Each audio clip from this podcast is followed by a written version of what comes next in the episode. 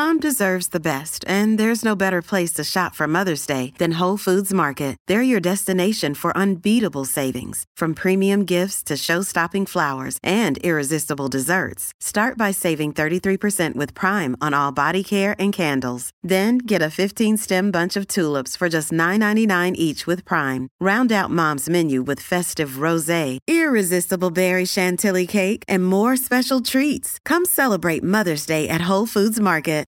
At Evernorth Health Services, we believe costs shouldn't get in the way of life-changing care, and we're doing everything in our power to make it possible. Behavioral health solutions that also keep your projections at their best? It's possible. Pharmacy benefits that benefit your bottom line? It's possible. Complex specialty care that cares about your ROI? It's possible. Because we're already doing it. All while saving businesses billions. That's Wonder made possible. Learn more at evernorth.com/wonder.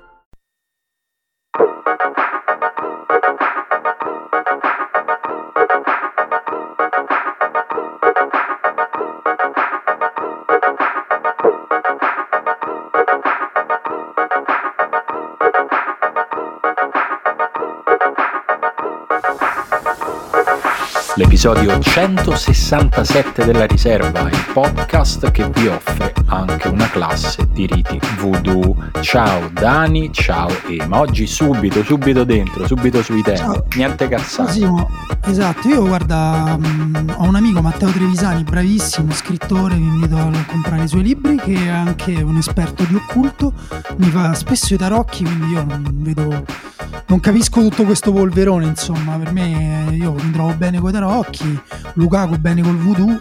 L'oroscopo non ne parliamo neanche. Però, la riserva è praticamente un tema ricorrente della riserva. È una nostra rubrica, direi l'oroscopo. Domenech ci ha vinto un mondiale con l'oroscopo. Quindi, insomma, veramente non, e vabbè. non capisco. E quindi il tema della settimana mi pare che lo abbiamo sviscerato. Esatto. Poi e... no, non basta così.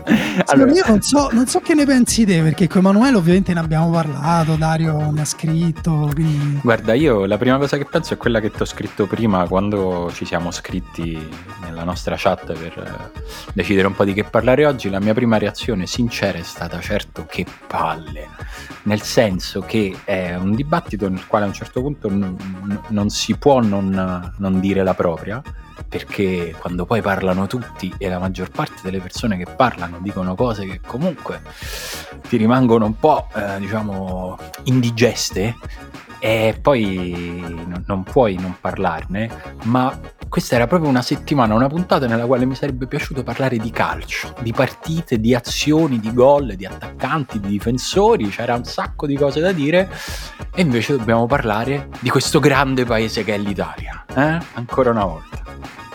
Sì, io devo dire che non stavo guardando la partita e non mi ricordo come sono venuto a sapere della cosa, forse ho visto un post di qualcuno dopo e ho visto un bellissimo film quella sera eh, che si chiama The Painter and the Thief, un documentario molto umano, con grandi sentimenti e ho avuto questo impatto con la realtà del, del, del contesto sportivo italiano, è stato anche io tipo, ho detto Dio no perché?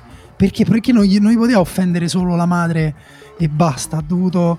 E sì, è antipatico, è noioso, come sempre per me.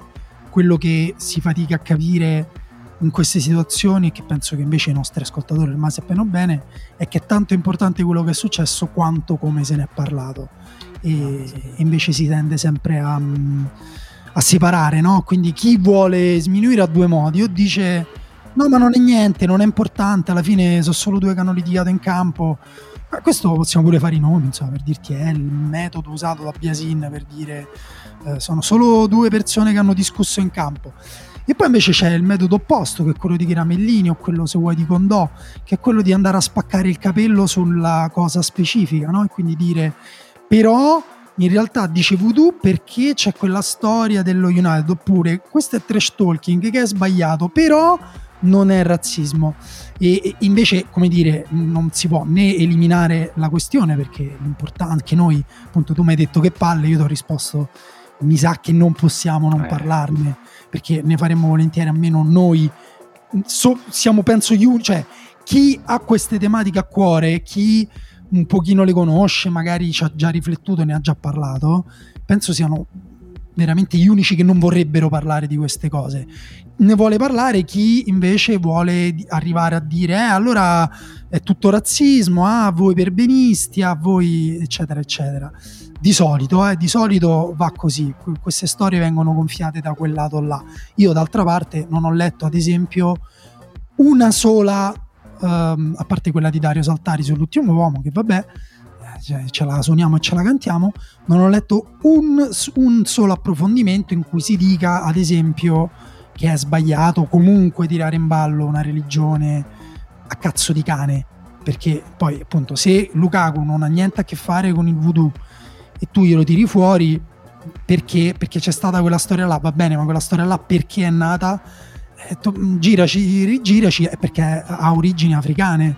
Quindi eh, hai attaccato una religione a una persona per il colore della sua pelle e per l'origine eh, diciamo della sua famiglia e, eh, e non ho letto nessuno dire questa cosa di per sé per quanto per me sia una cazzata eh? non è una cosa di cui Uh, per cui squalificare Ibrahimovic ad esempio, cioè è una stronzata, però andrebbe detta così com'è e non ho letto nessuno dirlo, ho letto semplicemente, uh, anzi arrivare a dire non è razzismo, qualche, come se poi il punto fosse definire cosa è e cosa uh, non è razzismo, come se non si definisse da sola la cosa, insomma.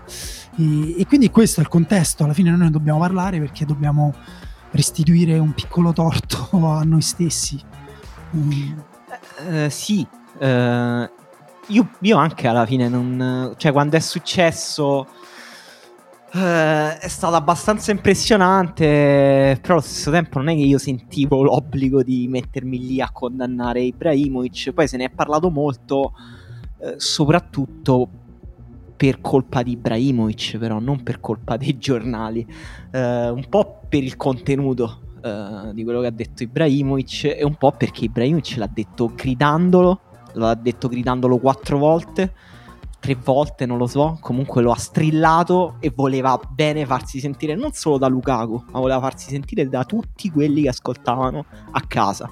Questo per me basta per far uscire quella questione da, un, da, un, da quello che hanno detto molti, cioè che era un affare personale, una, due che litigano in campo perché Ibrahimovic si sentiva un attore sul palco in quel momento. E non è che dicendo questo usiamo una sovrainterpretazione o psicologismo, è, no, è, è, esattamente come Ibra vive la sua presenza sul campo, chiunque eh, segue Ibrahimovic e segue il calcio, quindi perché chi segue il calcio non può seguire Ibrahimovic negli ultimi 15 anni, eh, conosce Ibrahimovic e conosce il suo personaggio, quindi noi siamo stati anche costretti cioè, a parlarne, è, è, è naturale che se ne sia parlato così tanto.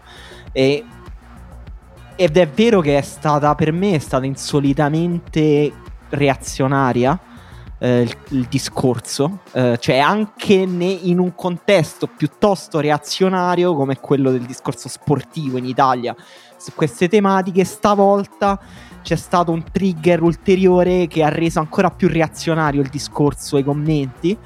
Forse perché era all'interno di un derby, c'è stata una polarizzazione molto forte, il risultato anche è stato velenoso perché comunque Ibrahimovic poi è stato espulso, il Milan ha perso, quindi i milanisti sono andati subito eh, diretti come i giocatori del Milan davanti a Ibrahimovic durante la rissa, i tifosi del Milan sui social tutti dietro Ibrahimovic.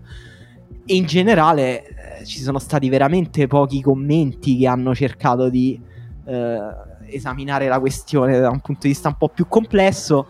Ed è chiaro che è una questione complessa questa, cioè è chiaro che è una questione pure di sfumature no. e di sensibilità, ma questo non lo metto in dubbio, però io ho sentito pure molti che dicono dal momento in cui tu stai tirando fuori delle sfumature o stai facendo un discorso più complesso, vuol dire che tu stai cercando il razzismo dove non c'è. No, no, Probabilmente no. Dove, cioè, queste persone dovrebbero invece aprire un po' gli occhi e capire che effettivamente c'è più razzismo di quanto loro sono disposti a credere. E arrivare a questa convinzione, questo cioè, lo dico anche come diciamo nota personale, è un processo, cioè non è che noi nasciamo con una consapevolezza, una sensibilità accesa su cosa è razzismo e cosa non è, non è che uno nasce razzista o non razzista, siamo tutti potenzialmente possiamo appunto dire o fare delle cose razziste. E eh, però imparare a riconoscerlo ci aiuta a comportarci meglio.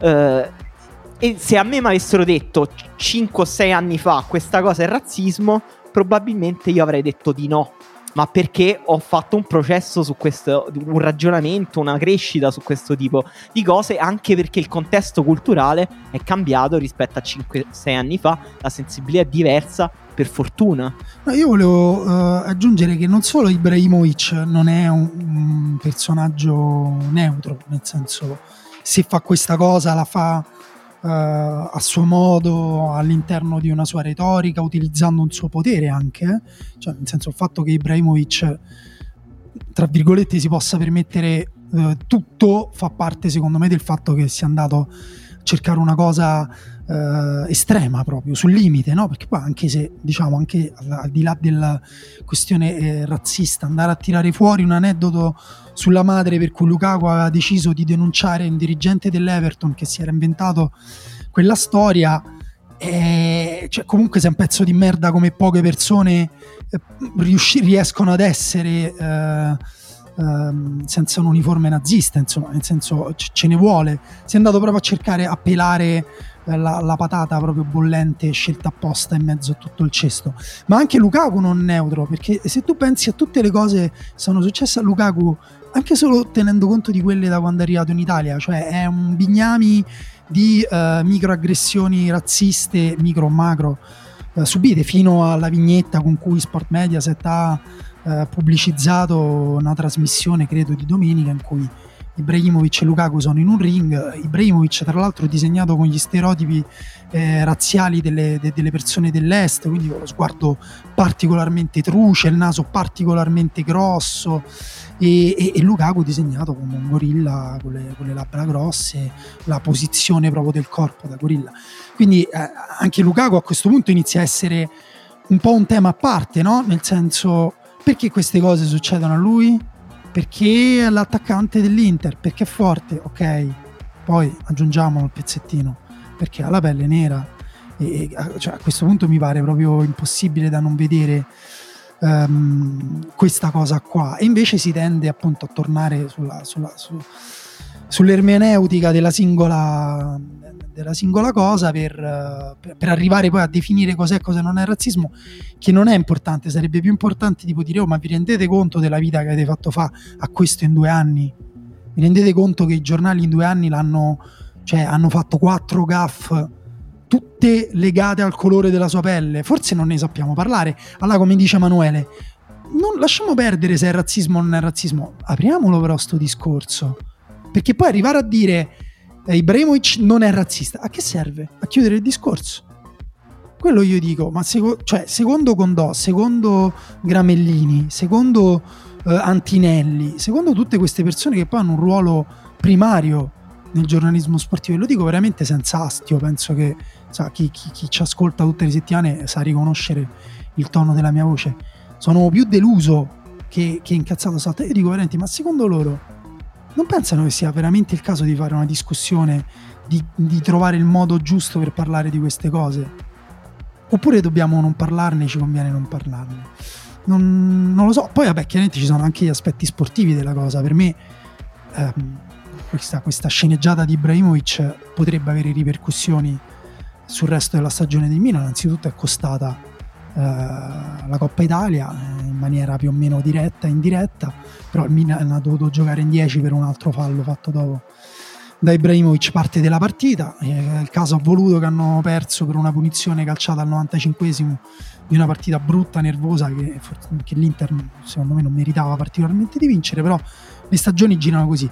Per me una delle ragioni perché il Milan era in testa alla classifica, era una bella squadra e tutto funzionava bene è perché era una squadra felice, compatta, tutti insieme. Adesso, tutti insieme un discorso, tutti insieme dietro al Dio che sbrocca a un certo punto e si fa espellere, per me non è esattamente la stessa cosa.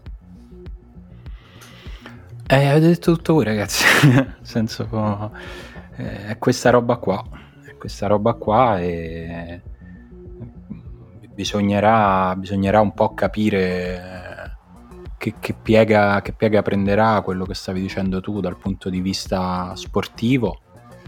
E poi bisognerà capire che piega prenderà anche dal punto di vista disciplinare, cosa che ancora non è, non è chiarissima, però ecco, sicuramente non se ne sentiva il bisogno e sicuramente avrebbe fatto piacere continuare a vedere quella partita che tutto sommato era una partita godibile, era una partita che, che, che bastava a se stessa, ecco, non, non, serviva, non serviva, tutto questo cinema per, per renderla interessante. Ecco, eh, a me dispiace sempre quando viene spazzata via la parte sportiva. Sì, eh, infatti poi in molti commenti dei tifosi del Milan che insomma hanno tentato di difendere Ibrahimo, ce n'è stato anche qualcuno insomma con più onestà intellettuale ha fatto un discorso un po' più complesso, anche magari difendendo Ibrahimovic. Eh, c'è un po' di fastidio rispetto al fatto che si parli in negativo del Milan in una stagione in cui comunque difficile parlare in negativo del Milan, come se il tifoso abbia quella sensazione di ok, ci stavano aspettando al varco, stavano aspettando la prima nota stonata.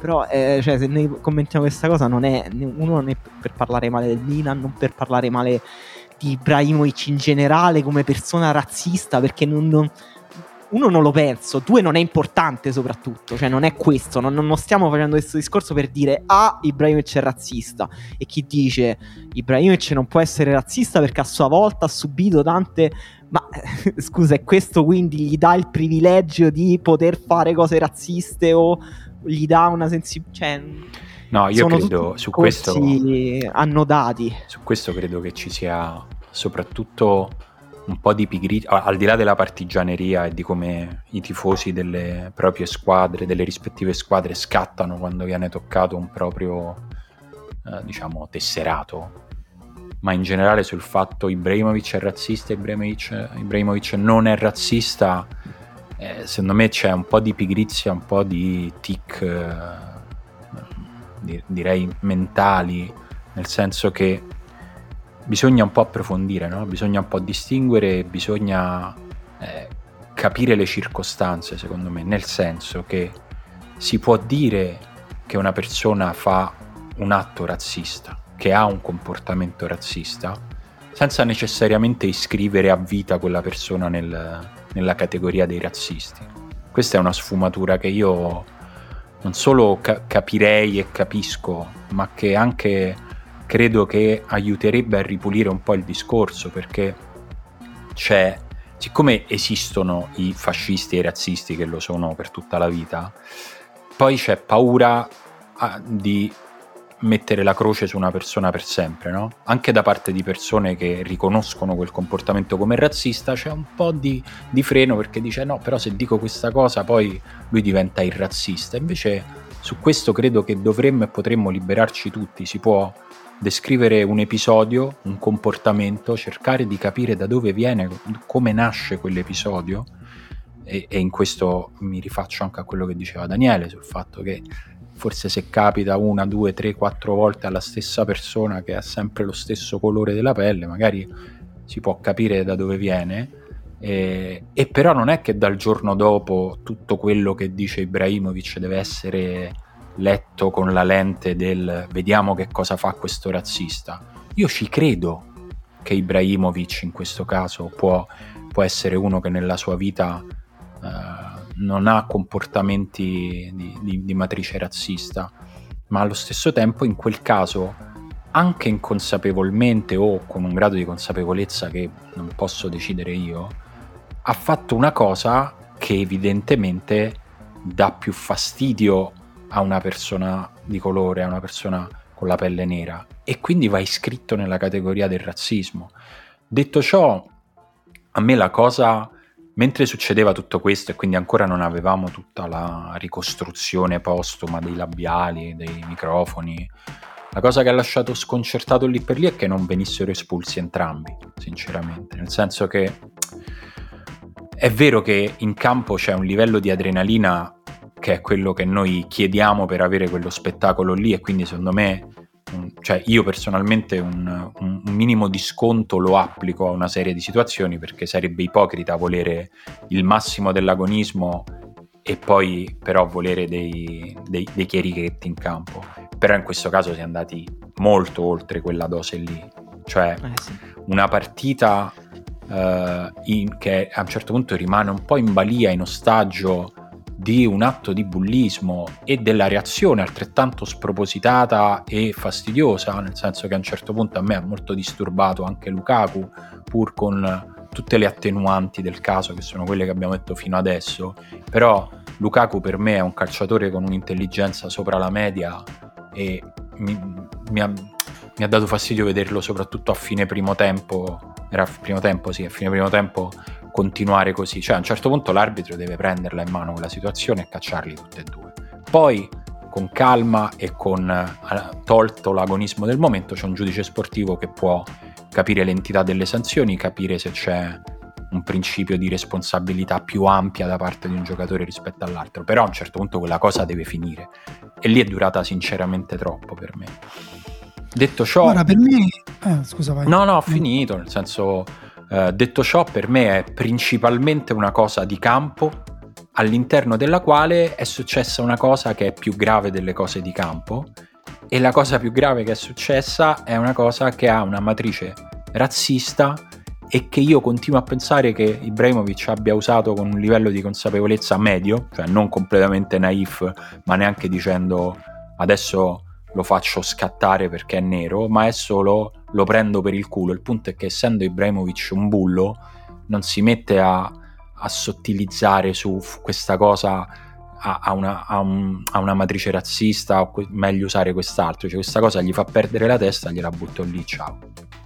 Sì, vabbè, è chiaro che Ibrahimovic sembra una persona intelligente mh, sotto tantissimi aspetti, però non mi pare proprio uno che si ferma a riflettere sul significato uh, di un episodio appunto come quello che ha tirato fuori per, per, per offendere Lukaku ma abbia semmai usato il, so, il, dolore o comunque il fastidio che ha dato a Lukaku certo. stesso no?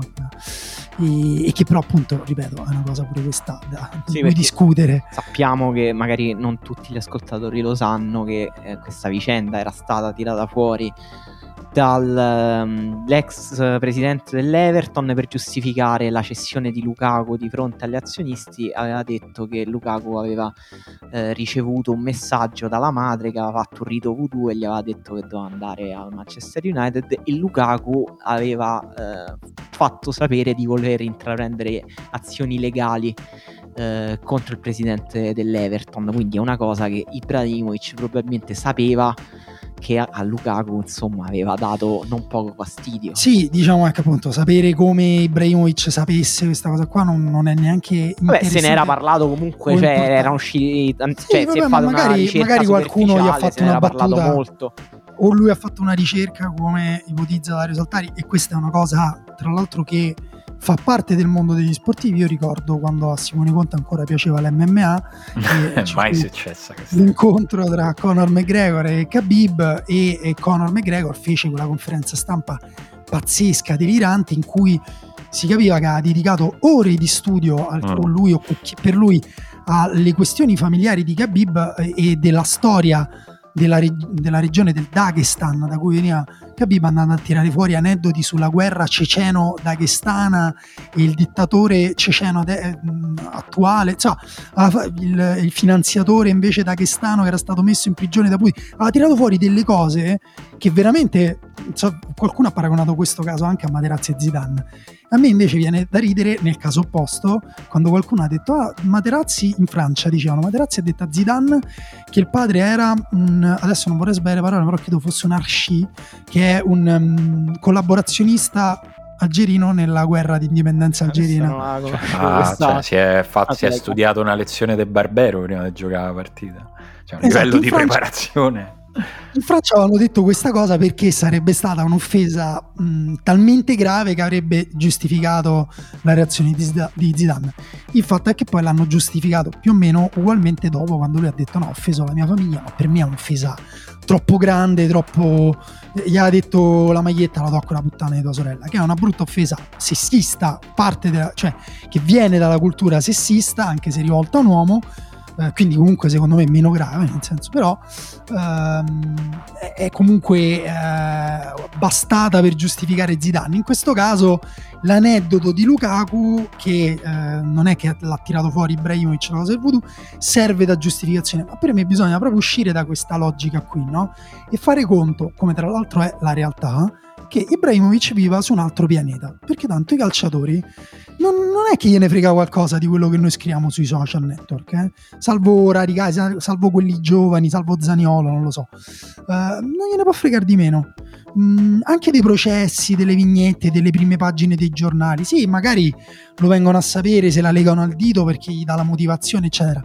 Però voi non vi credete che domani Ibrahimovic va non lo so, in un ristorante il cameriere di colore lo tratta male perché dice tu sei razzista o che un domani qualcuno gli crea un problema perché appunto gli si attacca l'etichetta del razzista. A me sta cosa mi pare che non esista, è vero che no. c'è la paura che dice Simone, perché è vero quello che dici te, sembra che non si voglia parlare di razzismo perché nel momento in cui parli di razzismo beh, gravissimo. Non è che c'è Norimberga per un'offesa razzista, eh?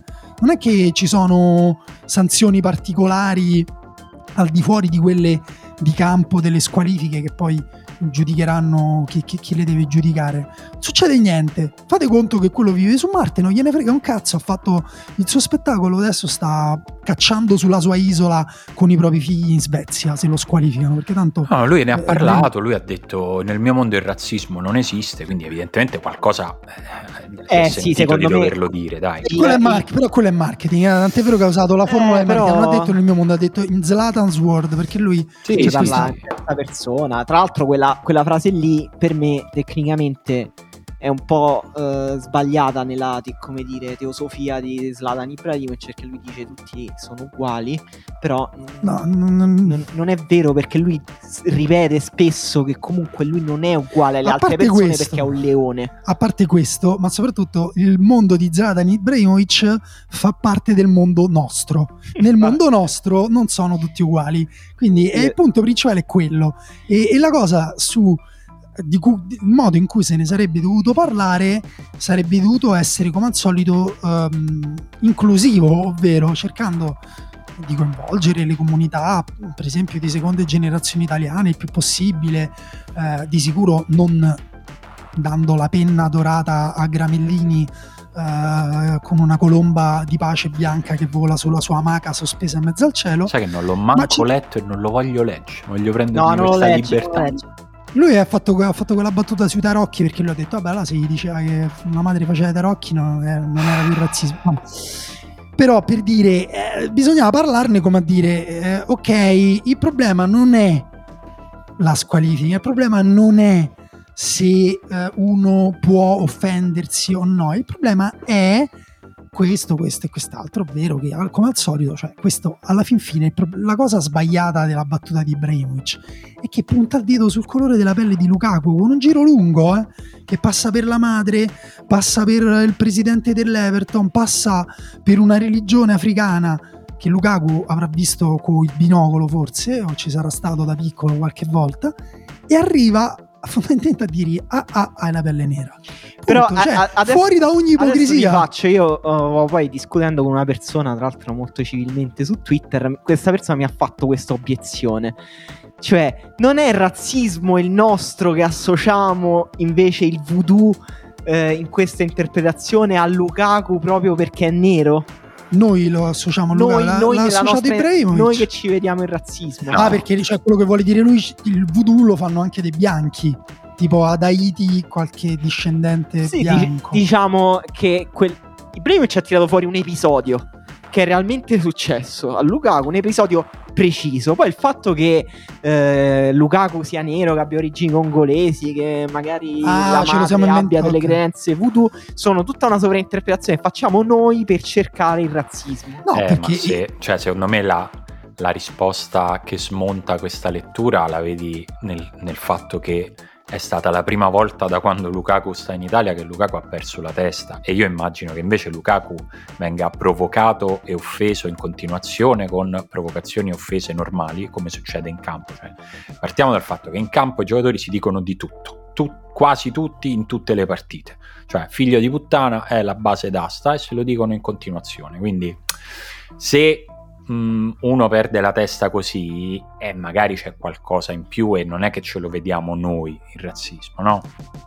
No, poi attenzione, non è che noi siamo noi che interpretiamo il voodoo come un qualcosa di legato all'Africa, il voodoo è nata, è una religione nata in Africa che eh, quindi ha a che fare con, tra l'altro non in Congo, ci sono delle versioni addirittura, allora c'è un libro che uscirà, se credo, non è ancora uscito, eh, di Paolo Pecere, un altro amico che pubblicizzo più che volentieri, uscirà a breve, vediamo se recupero anche il titolo, e che parla proprio di voodoo, tra l'altro. E io ci ho parlato l'altro giorno e lui mi ha detto guarda no, il Congo non ha nulla a che fare in realtà con voodoo poi si è informato e ha detto guarda ho scoperto che ci si è infilato nel wrestling che poi ognuno prende il cazzo che gli pare delle tradizioni e delle religioni eh, però il punto è che eh, c'è una profonda ignoranza nel uh, abbinare il voodoo a una signora uh, che, vi- che, che, è nata in Congo e poi è venuta a vivere in Belgio, che sarebbe la madre di Lukaku, ed è l'ignoranza del dirigente. E tu non la ritireresti fuori questa cosa. Eh, prendiamo un altro giocatore nato in Congo, sorprendente, De Bruyne, uh, o cresciuto in Congo comunque, in Congo, no? Lui pure De Bruyne in, comunque in Africa perché lui aveva la, la, doppia cittadinanza a un certo punto sì che e, Kenya forse non mi ricordo e, no forse proprio in Congo vediamo, vabbè, vediamo. E, boh, vabbè. diciamo che facciamo finta che De Bruyne sia nato in Congo quello che è uh, se Ivoriane, questa... mamma di origini ivoriane. Però nata in, in Burundi. Nata in Burundi. Burundi. Ah, era il Burundi, giusto, è vero. Allora, immaginiamo che uh, questa cosa uno l'abbia, uh, de- che ne so, l'aneddoto della madre del voodoo l'abbia tirato fuori il dirigente del Wolfsburg ai tempi in cui io dubito che oggi qualcuno la tirerebbe fuori di nuovo a De Bruyne, perché non associ come cosa un giocatore bianco. Cioè, qui è un'ipocrisia banale quella del dire siete voi che vedete il razzismo in una persona che, che parla. Come allora eh, hanno disegnato quella vignetta di Lukaku con le labbra grosse. Eh, perché non c'ha le labbra grosse? Va bene, però nella storia della nostra cultura esiste una cosa chiamata stereotipi, caricature eh, razziali, i neri vengono ritratti con le labbra grosse, un po' più rosate, posture un po' gobbe, con la testa eh, grossa, ovale, un po' da orango, eccetera, eccetera. E tutta quella serie di, di caratteri e connotati che, strano caso, non li fanno per altre persone con le labbra magari grosse, no? Eh, ma facciamo conto che, siccome si sono fatti molti di questi esempi, no? però facciamo conto classico Real Madrid-Barcellona. E Busquets dice a Benzema uh, go to do some uh, your Ramadan shit. Eh. una cosa del genere. Benzema è effettivamente di confessione eh, musulmana eh, e quella è un insulto alla confessione religiosa di Benzema. Se Benzema francese di origini algerine, però fosse cattolico, possibile, se, se Busquets dicesse a Benzema vai a fare le tue Ramadan shit, sarebbe razzismo. Sì, ma è uguale. Cioè, non cambia. Un... Sì, là capisci. Cioè, il fatto che Lukaku sia cattolico, fervente cattolico, è andato a Lourdes, eccetera, eccetera e che abbia dovuto dire pubblicamente io ho altre credenze, il voodoo non c'è, cioè è già di per sé una cosa umiliante che Ibrahimovic ha fatto rivivere a Lukaku in quel momento e cioè questa è proprio la base dell'offesa razziale. Cioè attaccarmi una cosa su cui io non posso fare niente. Addirittura non posso neanche dire che io non c'entro un cazzo con quella cosa là perché tanto poi do- tu dopo me la ritiri fuori solo sul fatto che, che mia madre è, è nata in Africa cioè, eh, mi, pare, mi, pare, evidente e self-esplanatorio. Self-esplanatorio. no, però io mh, su, su, questo ritorno a una cosa che, ha detto prima Emanuele. Eh, se uno non le vive con la voglia di portare una bandiera queste situazioni, e noi no, non lo siamo, cioè non siamo quella, quel, quel, tipo di, di, gente lì, né in un senso né nell'altro, ma siamo persone che cercano di capire quello che succede e di dare, poi di elaborare una, un'interpretazione per chi ha voglia di starla a sentire. Però è vero che queste sono occasioni nelle quali tutti noi ridefiniamo un po' eh, quello che è giusto e sbagliato, quello che è razzismo e non è razzismo, nel senso, sono anche occasioni di grande crescita personale e collettiva, perché è vero che io non saprei dire quanti, però sì, diciamo quello che dicevi prima tu, ma cinque anni fa avrei avuto una lettura diversa di, di questi fatti, o dieci anni fa ancora completamente diversa, e in parte perché erano diversi i tempi, era diverso quello che si poteva dire, era diverso quello che veniva considerato un buon commento di questa cosa eh, perché ero diverso io, perché avevo 5 o 10 anni in meno di esperienza, di so, maturità, chiamale come ti pare. Però il punto è che queste cose che succedono e che sarebbe meglio che non succedessero, una volta che succedono si possono trasformare in un momento dal quale scaturiscono cose positive per tutti, compresi i diretti interessati. Cioè, non, non, devono per forza diventare dei buchi neri che generano altra bruttura o ipocrisia o cattiveria o partigianeria o ulteriore razzismo, perché poi succede anche questo. E io veramente faccio un appello a, a tutti quelli che non, non, saprei come definire, tutte le persone che non hanno mai usato buonista in vita loro, che è una cosa, basta quello, perché cioè, per me, eh, parla, spesso parliamo delle parole trigger, no? E per me se uno dice buonista sta parlando di se stesso. Cioè, è come se mi desse un biglietto da visita con scritto forse non sono completamente un pezzo di merda, ma su alcuni temi sono sicuramente prepotente. Cioè, uno che dice buonista è uno che per me è, appare così ai miei occhi.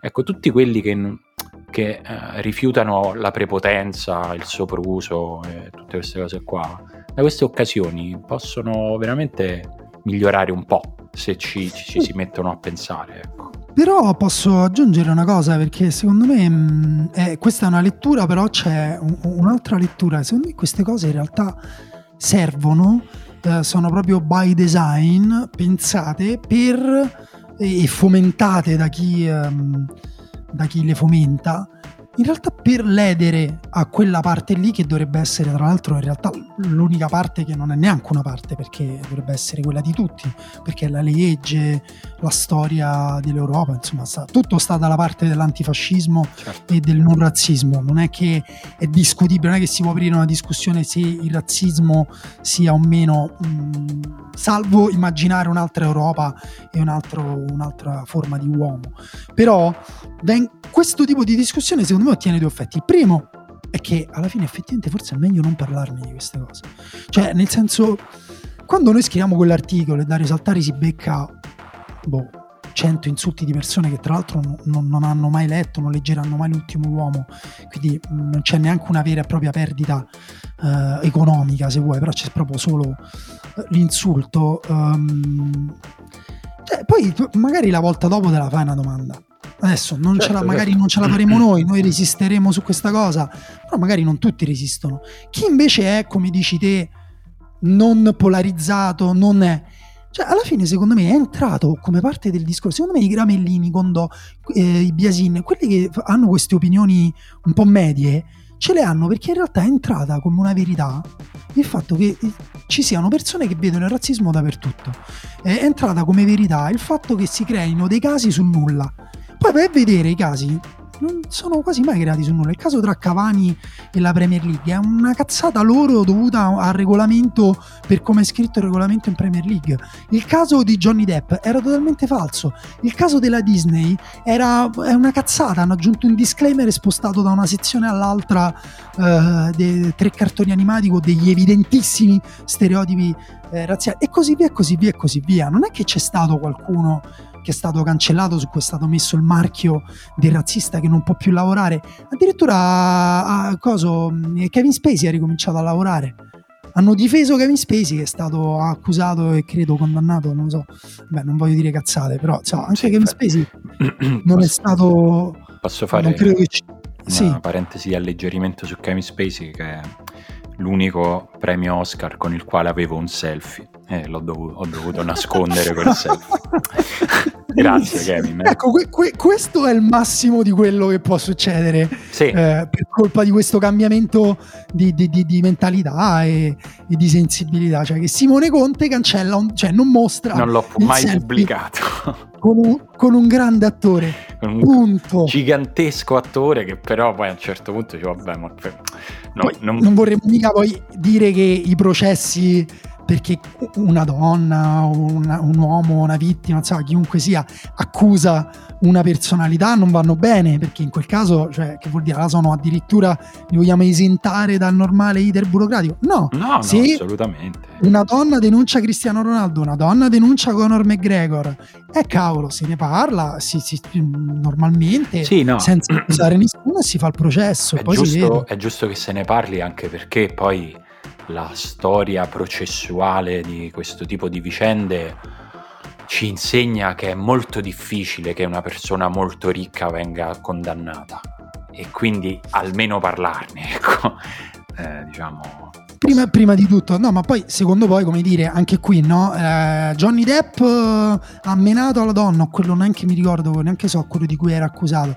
Eh, vabbè, ma allora qui cancella, adesso non ci guardiamo più eh, Edward Mani di Forbice. No, aspetta, cioè, ok, la notizia non è se noi possiamo guardarci Edward Mani di Forbice o no, cosa che poi credo, ripeto, che salvo forse l'unico che ci ha rimesso è Luis C.K. che non è andato nei cinema il suo film perché proprio è successo in concomitanza con l'uscita del film. Beh, però... a Kevin Spacey l'hanno rimpiazzato in un film, quella fu un'operazione abbastanza sper- cioè lui aveva girato un film che forse era già arrivato al cinema o stava per arrivarci, ha detto alt! Rigiriamo, hanno rigirato tutte le sue parti con un altro eh, attore. Però quella è una, è una, scelta della casa di produzione sì. perché dice magari uno non va al cinema perché non vuole vedersi il film di uno accusato di, di, di molestie o di stupro. Però eh, il punto è che non è che cioè, queste cose qua in realtà portano a, pens- a, a, a, dire con più leggerezza e con più facilità la cosa opposta, che quella vedete il razzismo. La verità è questa. Oggi è più facile dire vedete il razzismo dappertutto, eh, ma voi perbenisti, è eh, il moralismo. Addirittura eh, Antinelli, che vuoi dire, è una bravissima persona, eh, non, eh, cioè veramente lo, lo, dico col massimo del rispetto e della stima, ha, ha usato proprio la parola mora- è il moralismo. Ma scusa, il moralismo in che senso? Ma anche se uno trovasse sbagliato parlare della madre di un altro, di un altro giocatore in campo, sarebbe moralista. Cioè, è moralismo. Il moralismo sono quelli che dicono non puoi scoparti una donna che non sia tua moglie, che viene da una morale predefinita. Non puoi scopare con una donna. Ca- perché ho detto? No, non puoi scoparti una donna, sembra un po' predatorio. Eh, un po', beh, cioè, vabbè, che quello fa parte del, della, della, morale. E, no, ehm, sì, appunto, per esempio, in questo caso tu hai ragione, no? Una sottigliezza. No, vabbè, ma è una questione linguistica. Cioè, lo so che tu non hai la mentalità predatoria. Eh, no, ma non è un problema di mentalità. In realtà, come vedi, la mentalità predatoria si è infilata nel certo, modo in certo, cui io certo. ho detto quella cosa là. Ma va benissimo, nel senso... Mh, si cambia e, ci si, e si cresce notando questo tipo di cose qua. È chiaro che se io invece di dire questa cosa nella fretta eh, avessi detto un giorno, che ne so, litigo con mia moglie e mh, mm, le do una pizza in faccia, mi faccio una domanda in più. Oppure se, uh, che, che, capite, cioè, poi nella vita quotidiana ognuno fa i conti con se stesso. Qui si sta parlando di un discorso culturale che, più, che, che riguarda veramente tutti. Io... E quando riguarda tutti devi essere pure in grado di dire hai ragione. Sì, sì no, è fondamentale. Sono proprio temi sui quali è fondamentale essere disposti a mettersi un po' in discussione, a mettere in discussione quello che pensavi fino a ieri, almeno un pezzetto. Io adesso vorrei chiamare Emanuele ad un'impresa titanica, però. Ci porti sul campo, ci fai parlare di calcio, per favore. Vabbè, dobbiamo innanzitutto chiudere, secondo me, un discorso su uh, Milan-Inter di Coppa Italia, di cui abbiamo parlato di tutto questo. Abbiamo accennato al fatto che Ibrahimovic è stato espulso. Fino a quel momento, questa è la tesi dei tifosi del Milan. Il Milan era in controllo della partita, diciamo.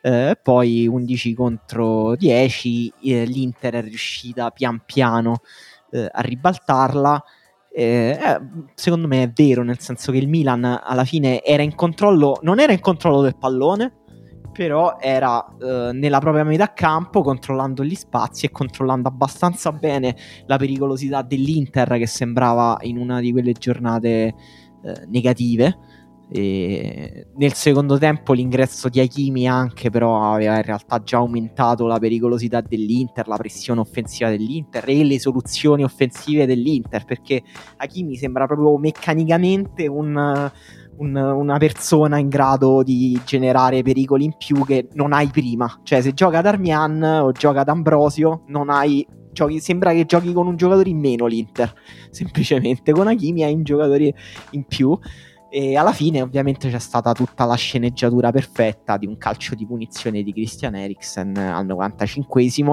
Ci sono stati diversi momenti di questa stagione in cui Eriksen ha avuto sul piede la palla per svoltare la stagione dell'Inter, la sua stagione all'Inter, la sua esperienza all'Inter e tu, in tutti quei momenti siamo detti pensa se la risolve Eriksen, pensa pure in Champions League, no? ha avuto quei due palloni alla fine in cui ha tirato questi tiri disperati per ribaltare tutta la sua narrativa, alla fine ci è riuscito nel 95esimo al derby con un calcio di punizione in cui effettivamente si sentivano delle vibrazioni strane prima che tirasse, nel senso era tutto troppo apparecchiato. È vero, lo sai. È proprio, e... eh, proprio ha, tirato sta... ha tirato quelle punizioni, tra l'altro, che non è di quelle punizioni che, sai, prendono queste traiettorie assurde, girano, toccano il palo, entrano ma quelle punizioni che entrano proprio scolasticamente tra il portiere e l'altro palo e il portiere sembra sotto ipnosi. Sì, eh, sono quelle punizioni che entrano quando il portiere è Tatarusano anche. Forse sì, eh, vabbè, è che sono molto difficili da leggere quelle punizioni, quindi proprio se non hai la scintilla che ti fa partire, hai preso il gol, perché era da 18 metri, tirata bene. Sì, sì, e... sì. Io so, mi iscri- in questo caso mi iscrivo al partito di Donnarumma la prendeva, devo dire la verità. Eh, può essere, perché Donnarumma, insomma... Perché è un fenomeno, certo. Sì, d'altra parte è vero pure che insomma, il problema delle coppe lo, stanno, lo avranno tutte, tutte, le squadre di alta classifica e insomma, Milan e la Lazio in questo caso hanno un piccolo vantaggio perché vabbè, magari non, co- non, non possono vincere una coppa che sarebbe stata alla portata di entrambe, però adesso nella corsa al campionato per la Lazio anche la Champions League in realtà, perché appunto il grande impegno della Lazio è quell'altro. Um, perché in campionato è semplicemente più lontana, non per altro. Eh, però insomma, sono un pochino, si sono forse liberate anche un po' di un peso.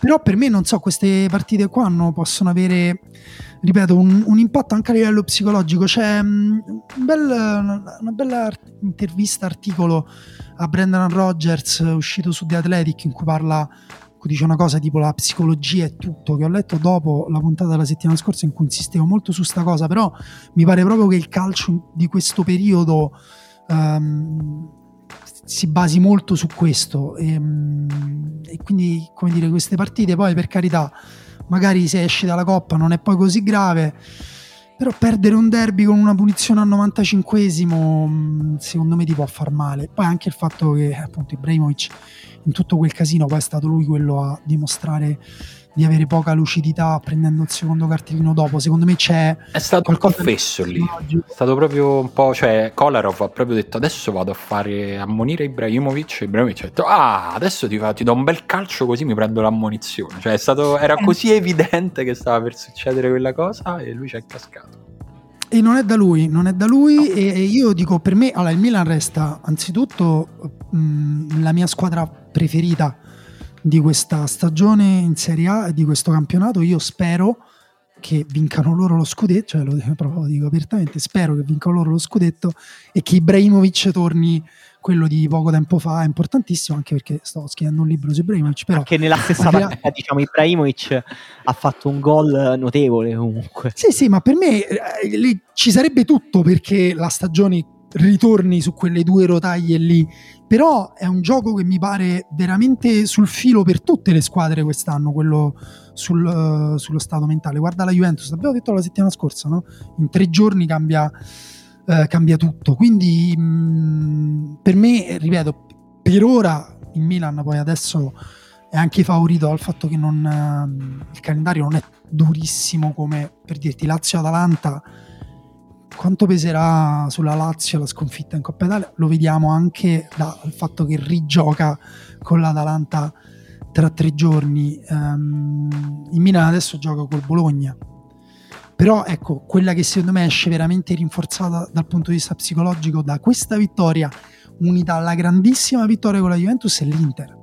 Che, eh, che a me invece, per esempio, continua a non sembrare la squadra più bella del campionato, però adesso sta diventando una squadra sotto tutti gli aspetti, anche proprio appunto quello di coesione di squadra, anche il fatto che in questo caso, vabbè, a parte gli è andata bene il fatto che per l'ennesima volta mettere Eriksen negli ultimi minuti, stavolta invece si è rivelata una cosa uh, ottima, però anche come viene usato Hakimi, cioè mi pare che ormai Conte abbia capito che Hakimi gli cambia le cose negli ultimi 30 metri. Sì, diciamo che stavolta secondo me ha anche un po' imparato la lezione di, di Roma-Inter e ha capito che è meglio metterlo dopo che levarlo prima, se non vuoi fargli giocare tutta la partita.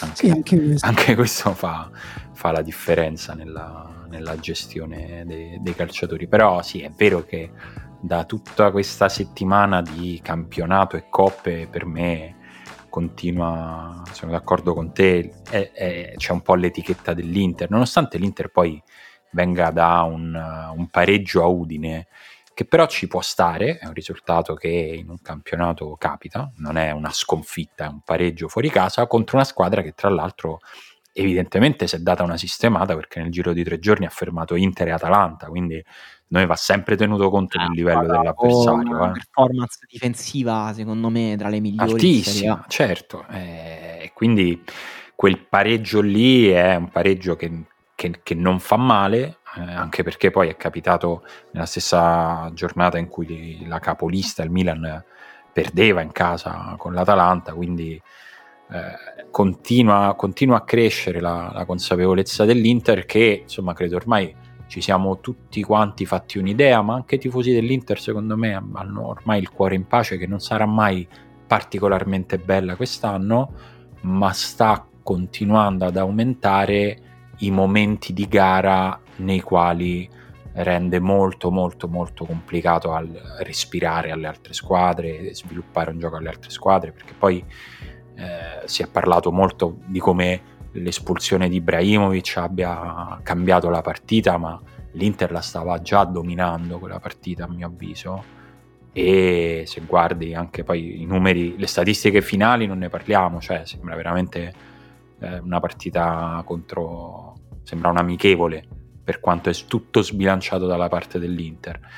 In questo momento, in questo momento evidentemente l'inerzia è lì la cosa divertente è che viviamo in un campionato nel quale magari fra due settimane non è più vero niente. Questo fatalismo. No, e... è vero, non lo dico per mettere le mani avanti, non, no, non mi interessa eh, quella cosa, è, è proprio così, divertente. È no, c'è stata un'altra partita molto interessante e molto bella di Coppa Italia, abbiamo anticipato l'Atalanta, insomma, che ha battuto la Lazio e che ha giocato la prima parte di due sfide con, eh, tra Atalanta e Lazio perché rigiocheranno questo weekend ed entrambe le squadre sembrano insomma dalle scelte di formazione riporre più attenzione alla partita di campionato perché ieri c'è stato un ampio turnover di tutte e due le squadre. Era molto interessante ovviamente vedere la Lazio senza Luis Alberto Immobile vedere l'Atalanta senza Ilicic senza De Run che poi è entrato nel secondo tempo ed è stata comunque una partita molto bella, molto interessante in Coppa Italia. L'hanno sottolineato anche gli allenatori. Gasperini proprio, ha proprio detto una partita bellissima. Divertente. E, divertente, però anche dai grandi contenuti tattici. Secondo me sì, sì. Si sono viste cose molto interessanti. E posso dire soprattutto dalla Lazio. Cioè, nel primo tempo la Lazio aveva disinnescato l'Atalanta con una veramente una preparazione di Inzaghi perfetta. Cioè la Lazio ormai sovraccarica di palloni Reina che definirlo ormai un regista è quasi riduttivo, nel senso è quasi trequartista. È diciamo il giocatore forse che tocca più palloni nella Lazio in generale. Questo... Tutte le azioni partivano da Reina, i ritmi erano bassissimi. Lazio giocava con ritmi bassissimi, aveva uno scaglionamento che andava in superiorità numerica nella tre quarti dell'Atalanta per attaccare la prima e la seconda palla. Milinkovic Savic sontuoso in tutti i duelli aerei. Murici e Milinkovic Savic giocavano vicini e l'Atalanta quando riusciva a riconquistare palla era sempre un po' frenetica ma la Lazio alternava molto bene il pressing eh, e quindi alzare i ritmi senza il pallone ed abbassarli quando ce l'aveva e l'Atalanta non ci stava capendo niente ed è incredibile che poi la partita è cambiata quando la Lazio ha fatto espellere il giocatore dell'Atalanta, è andata in superiorità numerica, poco dopo ha preso il gol su un'ingenuità comunque tanti errori individuali della Lazio che alla fine hanno compromesso una partita invece che secondo me la Lazio aveva controllato molto bene e però segno di maturità mentale dell'Atalanta anche Jim City a fine partita ha detto queste partite due anni fa non le avremmo vinte effettivamente è così. Cioè due, due vittorie dell'Atalanta molto significative perché con Milan e Lazio però molto diverse. Col Milan una prestazione dominante con Ilicic che davvero sembrava Cruyff. Mamma e mia, con la Lazio invece una partita sporca vinta in modo sporco. È vero che non abbiamo parlato di, di Milan-Atalanta. Guarda, per me, ehm, dopo il Milan, la squadra, anzi, forse diciamo in assoluto, quella che meriterebbe di più, per me è, è l'Atalanta. Però, diciamo, partita da lontano, eh, i punti che deve recuperare sono ancora. eh, quanti sono? Quasi Eh, 10. sono un po', sono un po'. sono 7, 7 punti di distanza dal Milan. Però, come dire, intanto è già arrivata al quarto posto e sta a pari merito con la Juventus, anche se c'è una partita in più. E non è lontanissima. Però per me l'Atalanta, diciamo, però la differenza tra eh, Atalanta, Lazio e anche Milan con l'Inter, che in questo momento mi sembra la squadra più in forma, è che le altre tre hanno un gioco eh, che è entrato è come se il Milan gli è successo subito. La Lazio c'è il lavoro di Inzaghi che secondo me è penso oggettivamente sottovalutato nel Sì, discorso. me. Eh, Da una parte lo trattano come lo chiamano sempre per nome, no? Eh, Simone, Simone, Simoncino, Simone. Simone. e dal- quindi mh, elevandolo però abbassandolo al tempo stesso. Dall'altra effettivamente non si dice quanto questa squadra sia preparata, sia sempre preparata. Poi ogni tanto eh, sono capitate partite brutte pure a loro. Però eh, quando appunto affronti l'Atalanta con la tua squadra di riserva quasi, si è visto per la prima volta Andreas Pereira, ha giocato Escalante titolare a posto di Lucas Leiva che è proprio uno di quei cambi no, su cui la differenza dei valori dei giocatori a disposizione è gigantesca perché per me Lucas Leiva è uno dei migliori se non il migliore eh, mediano davanti alla difesa della Serie A Escalante insomma e comunque tu giochi così con l'Atalanta cioè, Sì. eh, Con sempre piccoli accorgimenti, ieri tra l'altro tra le cose che non abbiamo detto c'era Acerbi che giocava praticamente esterno. Sì perché cioè- quando lui quando gioca interno a sinistra si sovrappone Ma sempre ie- ed è una tendenza che avevamo sottolineato anche nella scorsa puntata, ma ieri fa- cioè, è stato più di così e Vabbè, infatti questo- è arrivato addirittura a segnare Acerbi a un certo Ma punto. questa è come la- l'Atalanta questa è una tendenza di alcune squadre, poi le squadre che stanno meglio nel calcio italiano, anche l'Atalanta contro il Milan ha fatto il gol, quello assist di Romero, gol di ehm, Zapata. Se guardi su quell'assestazione è salito pure Toloi, cioè Toloi sta vicino a Romero, quindi due, due, due, due, difenso- due dei tre difensori centrali eh, sono- stanno guidando la transizione offensiva e questo l'Atalanta lo fa sempre. Se dico un'ultimissimissima cosa su questa partita è che, che, che- che si è capito mi è piaciuta molto. Comunque, eh, Derun poi è entrato a- negli ultimi 25 minuti. Ha fatto una marcatura su Milinkovic Savic eh, proprio da far vedere. eh, veramente da chi- a chi scrive di calcio, chi guarda il calcio, veramente per far vedere un giocatore che effettivamente non sembra avere grande talento, doti evidenti, però ha una eh, precisione nelle letture difensive pazzesca. Sì, anche come Milinkovic si è sottratto nel finale di partita abbassandosi eh, a prendere palla da- dalla difesa e diventando il giocatore che metteva la palla in area, che è anche qui lontano invece dallo stereotipo che eh, accomuniamo di solito eh, a Milinkovic Savic perché lui è diventato sempre più un giocatore di raccordo, quasi, quasi una mezzala di possesso gigantesca, fortissima fisicamente, vince tutti i duelli aerei, però con una tecnica di base, secondo me, ecco questa forse è una domanda che vi posso fare interessante.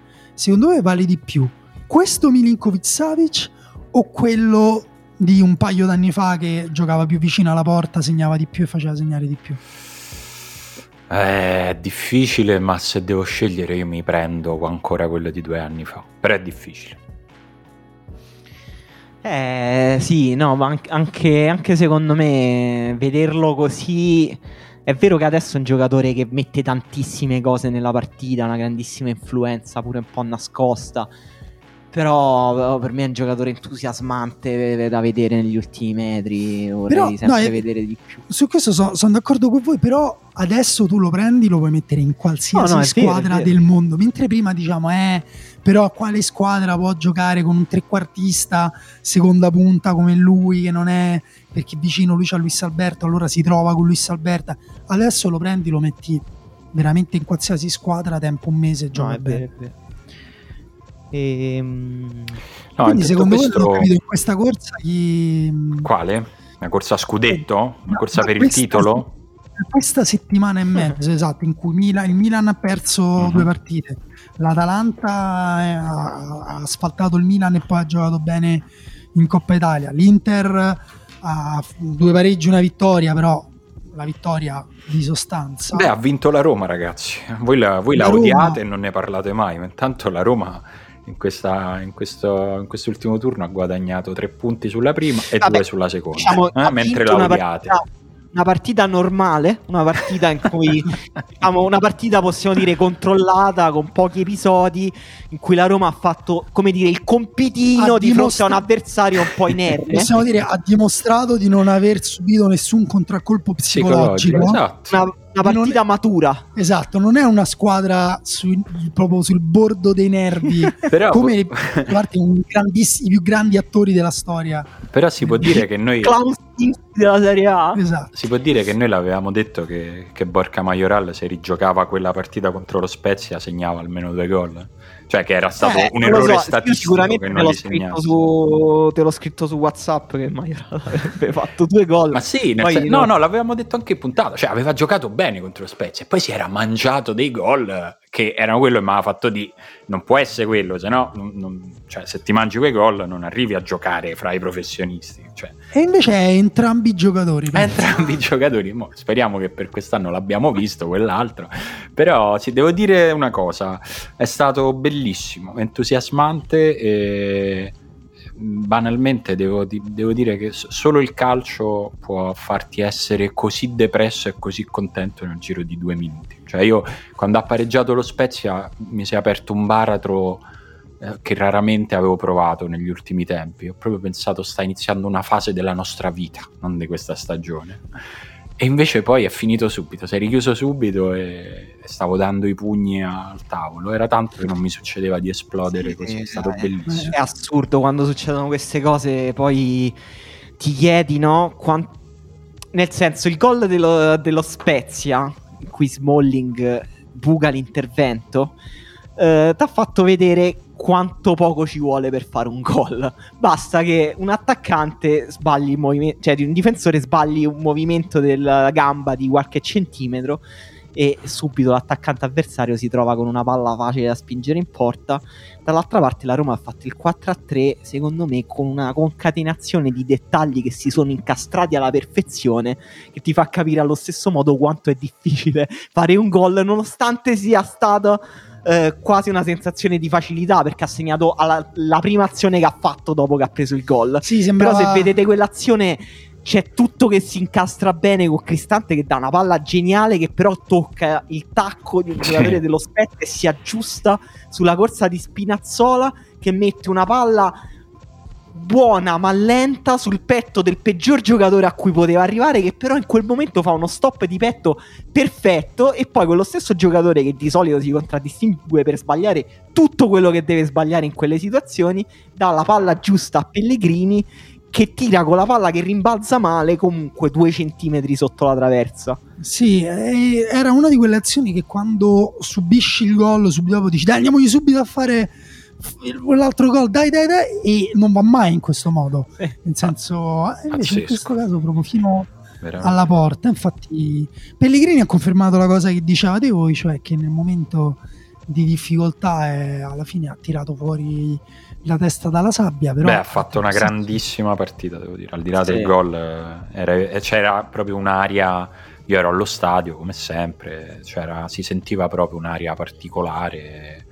Eh, sono stato molto felice, per, devo dire prima di tutto per lui, sono stato proprio contento della partita che ha fatto Lorenzo Pellegrini. Aggiungo una cosa, non come diciamo shameless self promotion, ma come sincero consiglio per tutti quelli che amano il calcio, però eh, questa è una cosa che fa la Roma, quindi devo considerare una cosa che, che fa parte del mio lavoro, ma eh, andatevi a vedere mh, la tunnel cam che pubblichiamo su YouTube, pubblichiamo noi come AS Roma, e, e adesso dico questa perché è di una partita recente, in questo caso di Roma Spezia, eh, ma in generale guardatevi le tunnel cam uh, delle squadre che sono di solito sì, il, tu- il, tunnel è una paraculata per dire che si riprende la partita da bordo campo senza e vi si fa un po' vedere e sentire quello che si prova da bordo campo.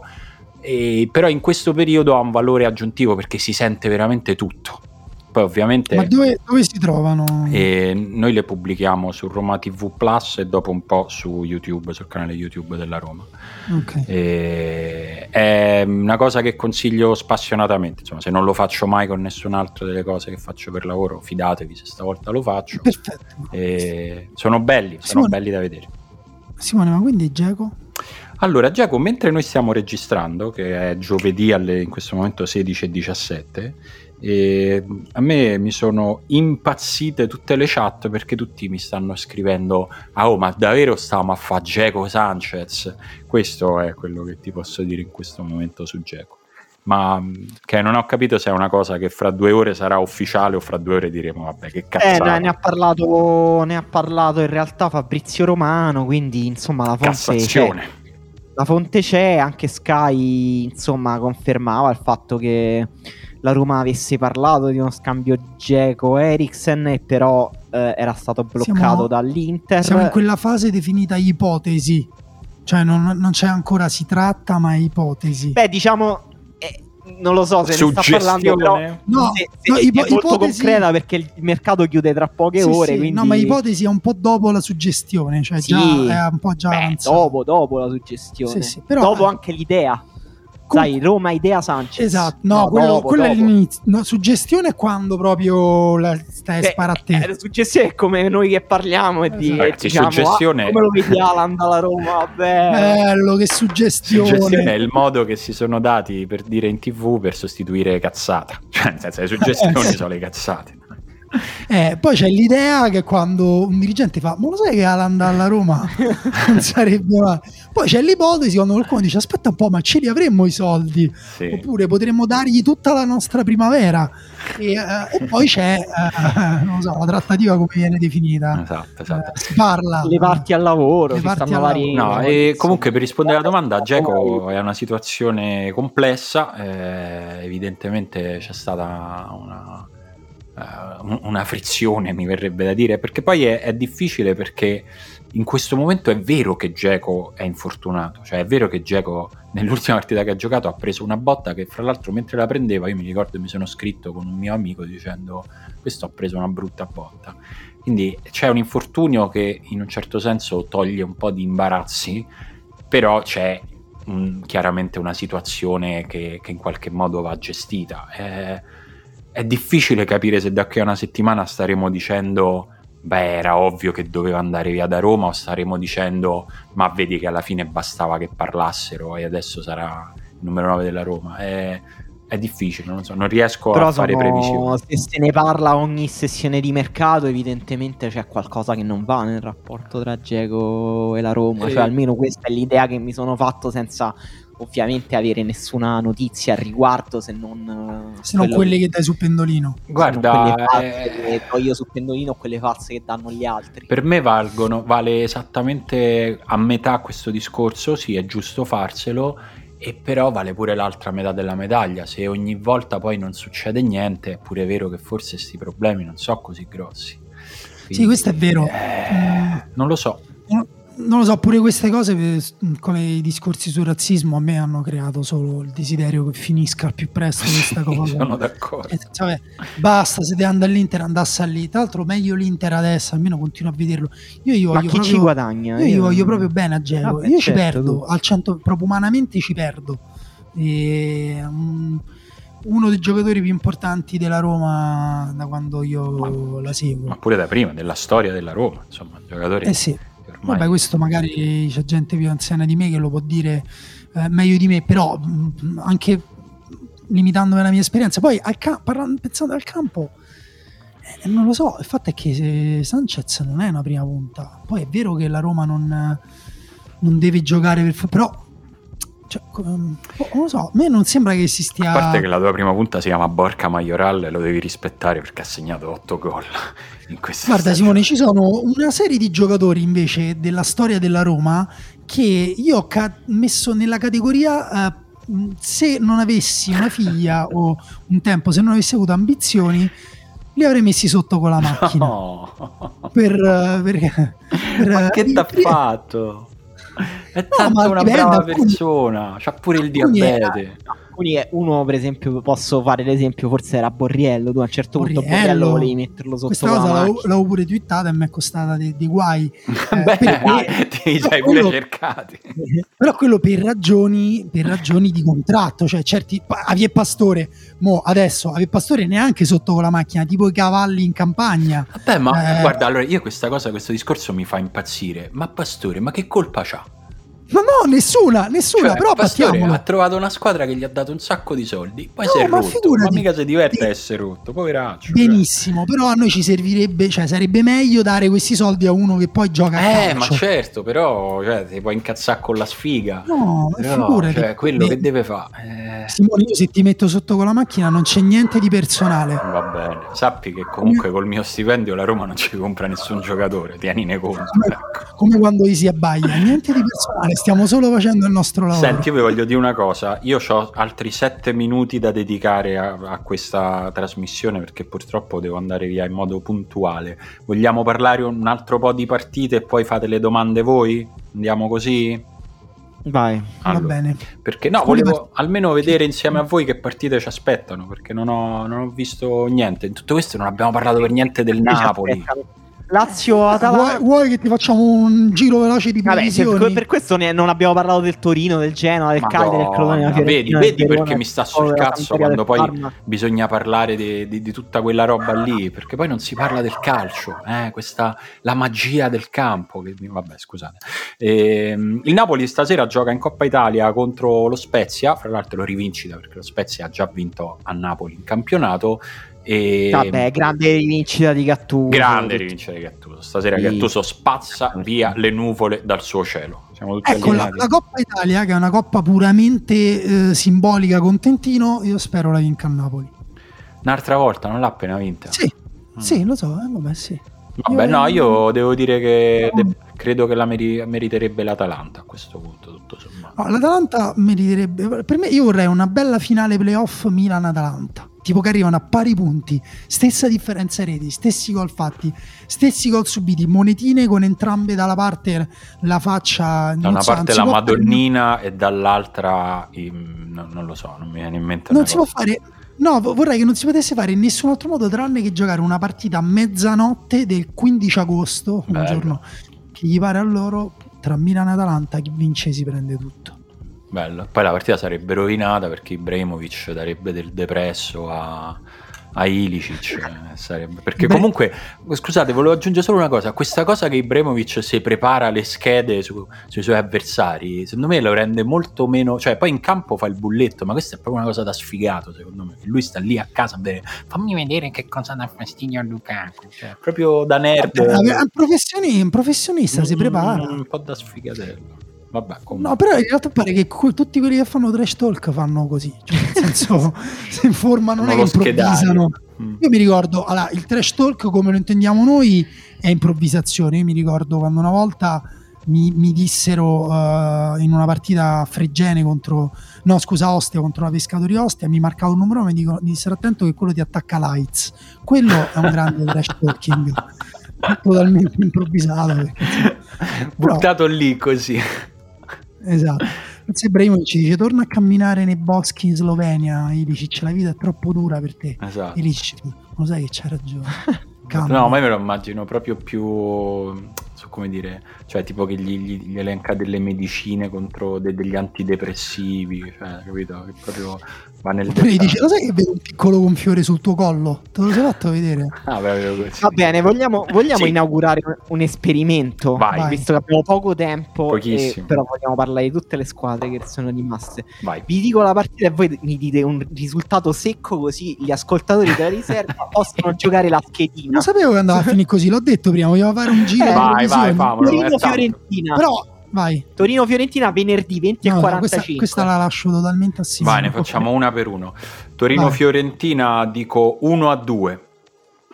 1 a 2 per la Viola. Cocorin, Cocorin. No, no, ancora non Cocorin. Però 1 a Sabato 2. alle 15 Bologna-Milan, Daniele. Non me la sento, non me la No, sento. dai, questa, la devi fare. Mi sento più con la Bologna-Milan Milan vince il Milan, lo dico io, 3 a 1. Madonna.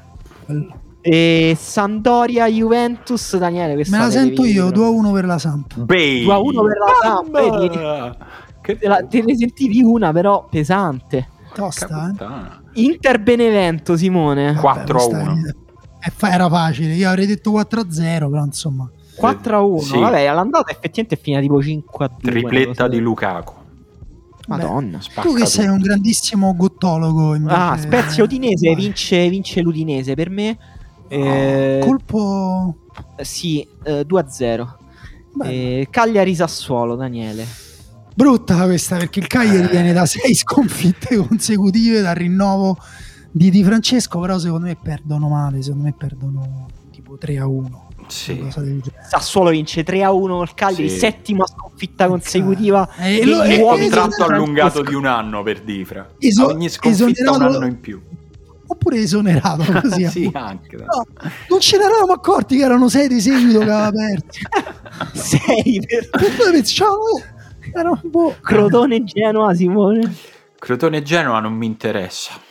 Quindi... Vabbè, però, ma che? Vabbè, ma devo Ah, essere sincero. il Crotone, è vero che odi il Crotone.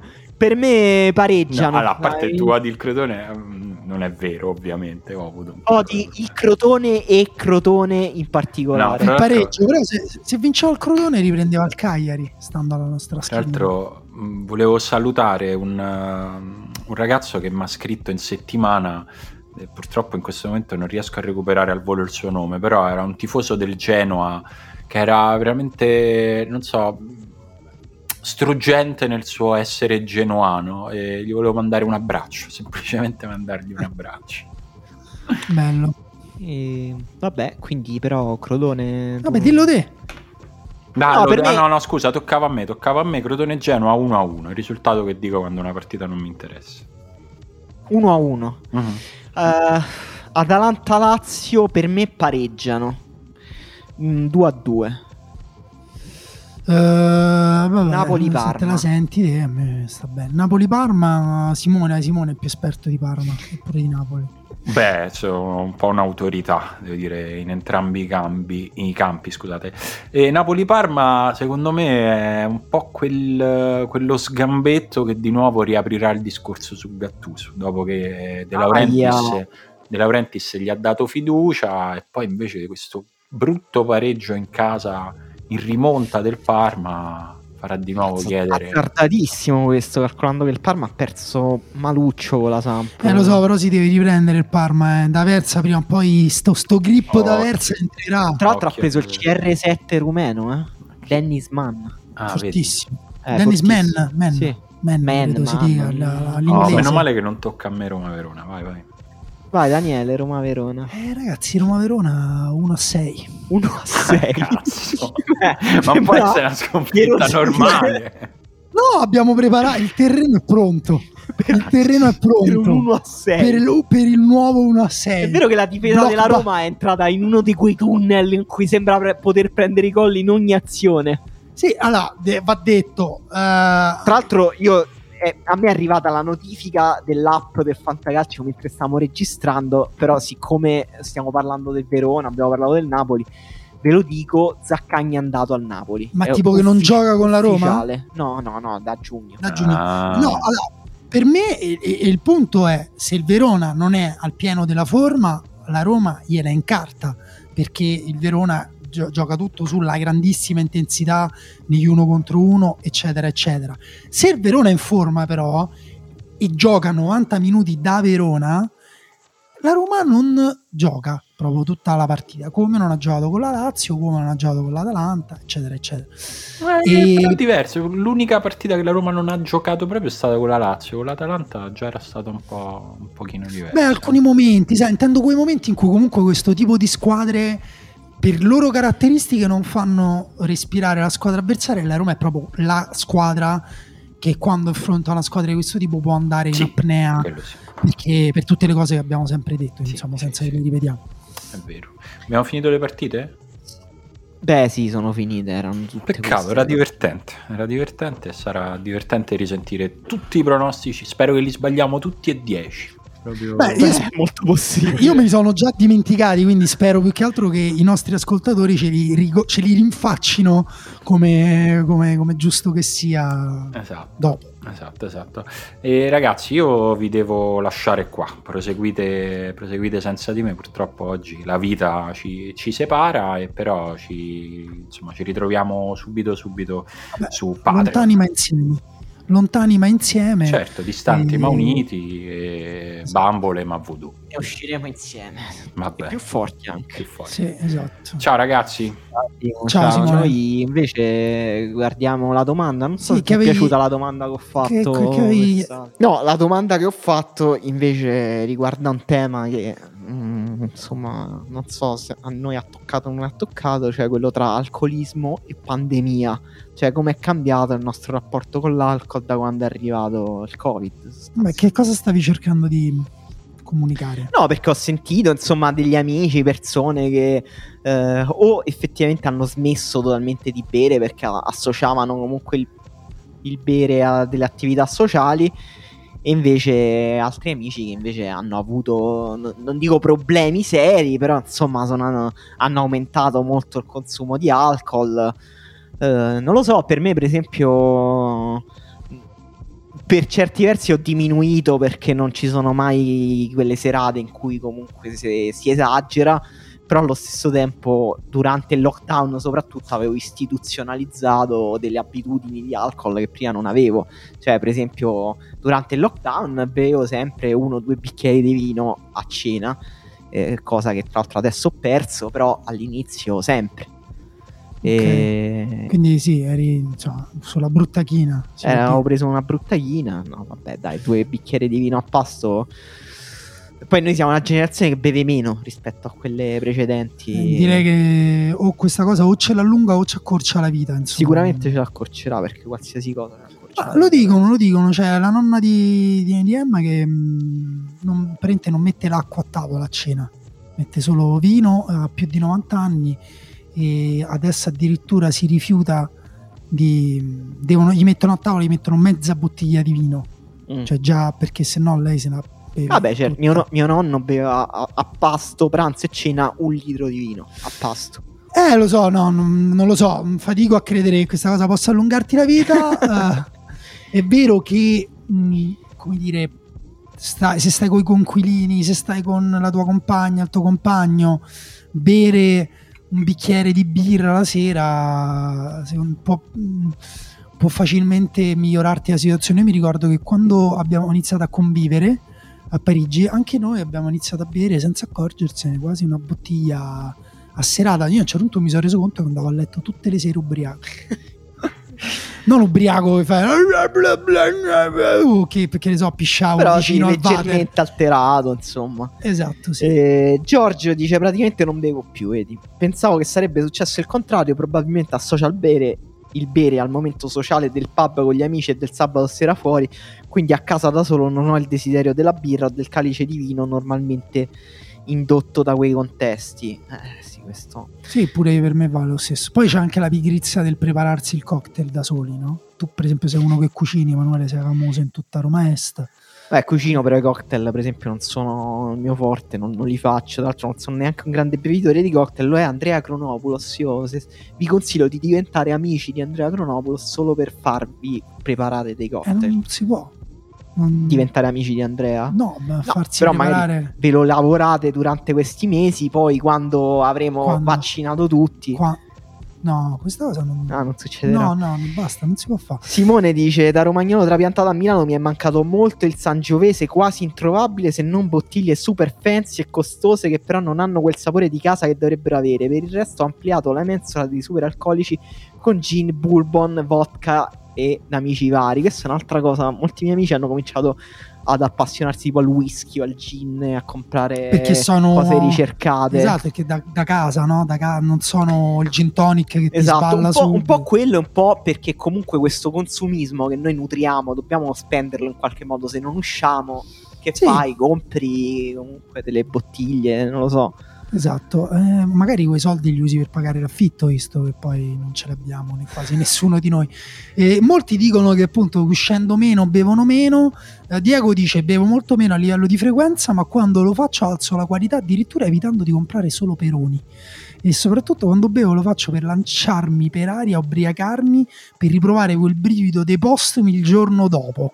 Ah, questo, questo è, questo è particolare, devo dire. Sì, è così che poi si finisce giù dal balcone. E Michele dice: Sono giù in Italia da un po', ma risiedo a Manchester. Con la mia coinquilina russo-inglese basterebbe questo. Avevamo preso ritmi pericolosi tipo borghetti a colazione. e da lì tutta una salita. questo questo è troppo. è troppo. Successivamente, realizzando che questa situazione è destinata a stare con noi ancora un bel po', quasi per contrarietà, ho adottato un lifestyle con zero fumo e pochi sgarri alcolici. Ora è facile, ma il fascino di questi vizi è rappresentato dalla loro funzione sociale, quindi chi lo sa come ritornerà ad essere post pandemia. Vabbè, questo è un problema che non si porrà mai perché non ci sarà mai Non ci sarà pandemia. post pandemia.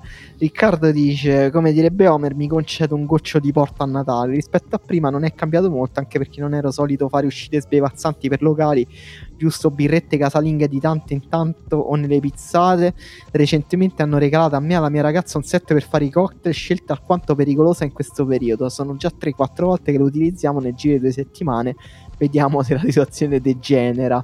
Però comunque c'è un'attività creativa, sociale dietro, mi sembra abbastanza controllato. Andrea dice: Non essendo abituato a bere molto a casa, incredibilmente bevo molto meno. Però ho scoperto la spedizione delle birre artigianali e quindi ho ampliato gli orizzonti. Sì, tra l'altro anche qua a Roma mh, lo fanno in parecchi, lo fa anche eh, questa birreria che eh, volevo pubblicizzare, ma adesso non mi ricordo il nome, quindi ve lo dico tra poco. Intanto vi posso dire il libro. Stai parlando di 16 birra. Bravissimo. Pazzesco. Abbiamo creato uno spot. Mm, Perché? Ah, perché te lo ricordavi te, sì, è vero, sembrava un po' finto, no, in realtà. E il libro invece di Paolo Peceri si chiama Il Dio danzante, uscirà per notte tempo a marzo, quindi insomma, abbiamo fatto un sacco di spottoni. Edoardo dice, ho, tal- ho totalmente smesso di bere e dire che vivo a Berlino, zero birre, zero tutto, anche se ora che ho letto i commenti al post di Dario Saltari sulla vicenda Ibra Lukaku, mi sa che ricomincio per dimenticare. Che gli risponde Carlo e dice, mamma mia, con i commenti vado a comprare qualche alcolico a casa, pure io adesso ci ripenso e Sebastiano dice ti sono vicino ogni volta che leggo i commenti di articoli di in cui si parla di calcio femminile e di giocatori africani provo un senso di sconfitta. Anche questa è una piccola cosa nel nostro piccolo. Oh, per carità se scrivo che è una pippa un giocatore qualche tifoso di quella squadra si risente. Qualche tifoso ma guarda quanta persone vengono fuori quando scrivo invece c'è un- di una giocatrice femminile o, o addirittura quando abbiamo pubblicato quell'articolo su Megan Rapinoe. Eh, lì è strano che si- tutti i pisellini si alzino in quel caso là e tutti i razzistelli vengano fuori quando vabbè. De- Matteo dice durante il primo lockdown ogni giorno quando staccavo eh, quando staccavo sprizzo gin tonic obbligatorio per sopravvivere specie finché non avendo legalizzato altro era l'unico sfogo possibile siamo arrivati con la mia ragazza ad avere 5 bottiglie di gin diversi a casa e abbiamo capito che dovevamo calma- calmarci ma soprattutto dovevamo smettere di comprare ogni gin buono in offerta purtroppo con la seconda ondata di chiusura abbiamo fatto la drammatica scelta di metterci a dieta quindi pochissimo alcol massimo due volte a settimana che comunque non è poco Dai, due volte a Beh, settimana. è dipende poco, dai. quanto, se è una Vabbè, birretta certo. sì, se, se il gin liscio, on the rocks. Eh, vabbè, io, io per esempio non riesco più a bere niente con un grado superiore a 10, forse. Sop- superiore al vino non riesco più a bere. Ne abbiamo comprato una bottiglia di Fernet a casa. Non, Vabbè, non ho ubriaca. mai bevuto. Mai bevuto. Ma perché ti gira la testa dopo? mi, mi, mi, mi urta, mi fa venire la nausea. Sono troppo vecchio. Francesco Giovannetti pure sta nella mia stessa situazione, quasi, anzi peggio, dice quando mia madre sfuma la carne col vino sto ubriaco già con l'aroma. Che brutta fine. Francesco invece la Tisa dice dico solo che a Natale io e mia moglie gli siamo fatti come regalo un mega cofanetto degustazione da 25 birre artigianali tramite uno dei principali siti di e-commerce di vendita di birra. Però dipende, insomma, eh, se è finito questo cofanetto, perché da qui a Natale, insomma... Ce ne passa. Sergio invece qua c'è un pattern. eh. Nel primo lockdown ho comprato Aperol ed il resto e quindi spritz spesso e volentieri, anche per i figli minorenni che se si educano a casa è meglio. Qualche bicchiere di vino anche a pranzo per poi lavorare era durissima. E poi per lavorare era durissima. Vino sempre a cena. Poi un whisky ogni tanto davanti alla tv dopo cena. Eh, Talisker Storm, molto buono. Nel secondo lockdown mi sono messo a dieta, anche lui, e bevo solo nei weekend come fioretto e niente super alcolici. Qui secondo me c'è Eh, tipo è vero. tutti a fare le canzoni nel primo Eh, lockdown sì. e poi a... È vero, c'è, c'è un pattern, eh, c'è una tendenza effettivamente no, che non saprei neanche spiegare in realtà. Ian, grandissimo Ian, un saluto per fegato e portafogli, un autentico toccasana, quindi intuisco che abbia smesso. Sebastiano invece a Pavia dice che ha influito poco perché dal 2017 comunque bevo pochissimo. Quest'estate in qualche modo sono riuscito a uscire qualche sera e bere un bicchiere con qualche amico, poi dai primi di ottobre ho letteralmente smesso completamente di avere una vita sociale fra vari cambi di colore in Lombardia e senso di responsabilità nei confronti di mio padre con cui vivo e che ha già messo male di suo. Ovviamente per me l'alcol ha senso soltanto in una situazione sociale, quindi non tocco più alcol da mesi, di per sé non sento la mancanza della sostanza inebriante, mi mancano le occasioni in cui si beveva con gli amici, ma perché mi manca moltissimo avere una vita sociale. Laura dice, venendo dal paese del noi abbiamo l'alcol che ci protegge, ho aumentato leggermente il consumo di birra e amari, ma nulla di eccessivo, diciamo. Uh, Pier Vittori dice: Dopo il primo lockdown mi ero completamente scordato quanto fosse costoso bere e non ho preso la cosa molto bene. First reaction shock. Durante il secondo, complici gli esami imminenti, ho quasi del tutto perso l'abitudine. Morale della favola: l'altra sera, guardando il derby, tre birrette sono bastate perché fossi alquanto brillo. Anche quest'altro pattern. E poi volevo leggere, c'era un, un ragazzo che ha detto non leggete mai i miei commenti, mi piacerebbe leggere il suo, però eh, noi non, cioè tu hai modo Emanuele di ricordarti chi non, le, chi non leggiamo, chi leggiamo, io neanche leggo i nomi a volte. le- no, che- eh, I nostri, diciamo, più assidui commentatori me li ricordo, eh, quelli che ci dicono non leggiamo. Eh. Diciamo che il razzismo è nei- negli un occhi di chi guarda anche in questo caso. Io vivo in un mondo senza nomi. Simone Colombo, per esempio, me lo ricordo perché ci Vabbè, scrive Simone sì. 2017, penso. Però ti li ricordi Dice- in positivo, non in negativo, non discrimini. No, vabbè, Eh, mai, chiaro. mai in negativo. Bere è l'unica cosa che mi ha tenuto sano di mente fino ad ora. Dice Simone. Comunque, aspetta, questa cosa non te li ricordi in negativo, vale per, per la riserva. Ma sull'ultimo uomo, come sai, noi ce li ricordiamo tutti. No, io col fatto che non me li ricordo. No, io me li dico, quelli, quelli stronzi che commentano Sì. sull'ultimo uomo me li ricordo. Bloccali, no?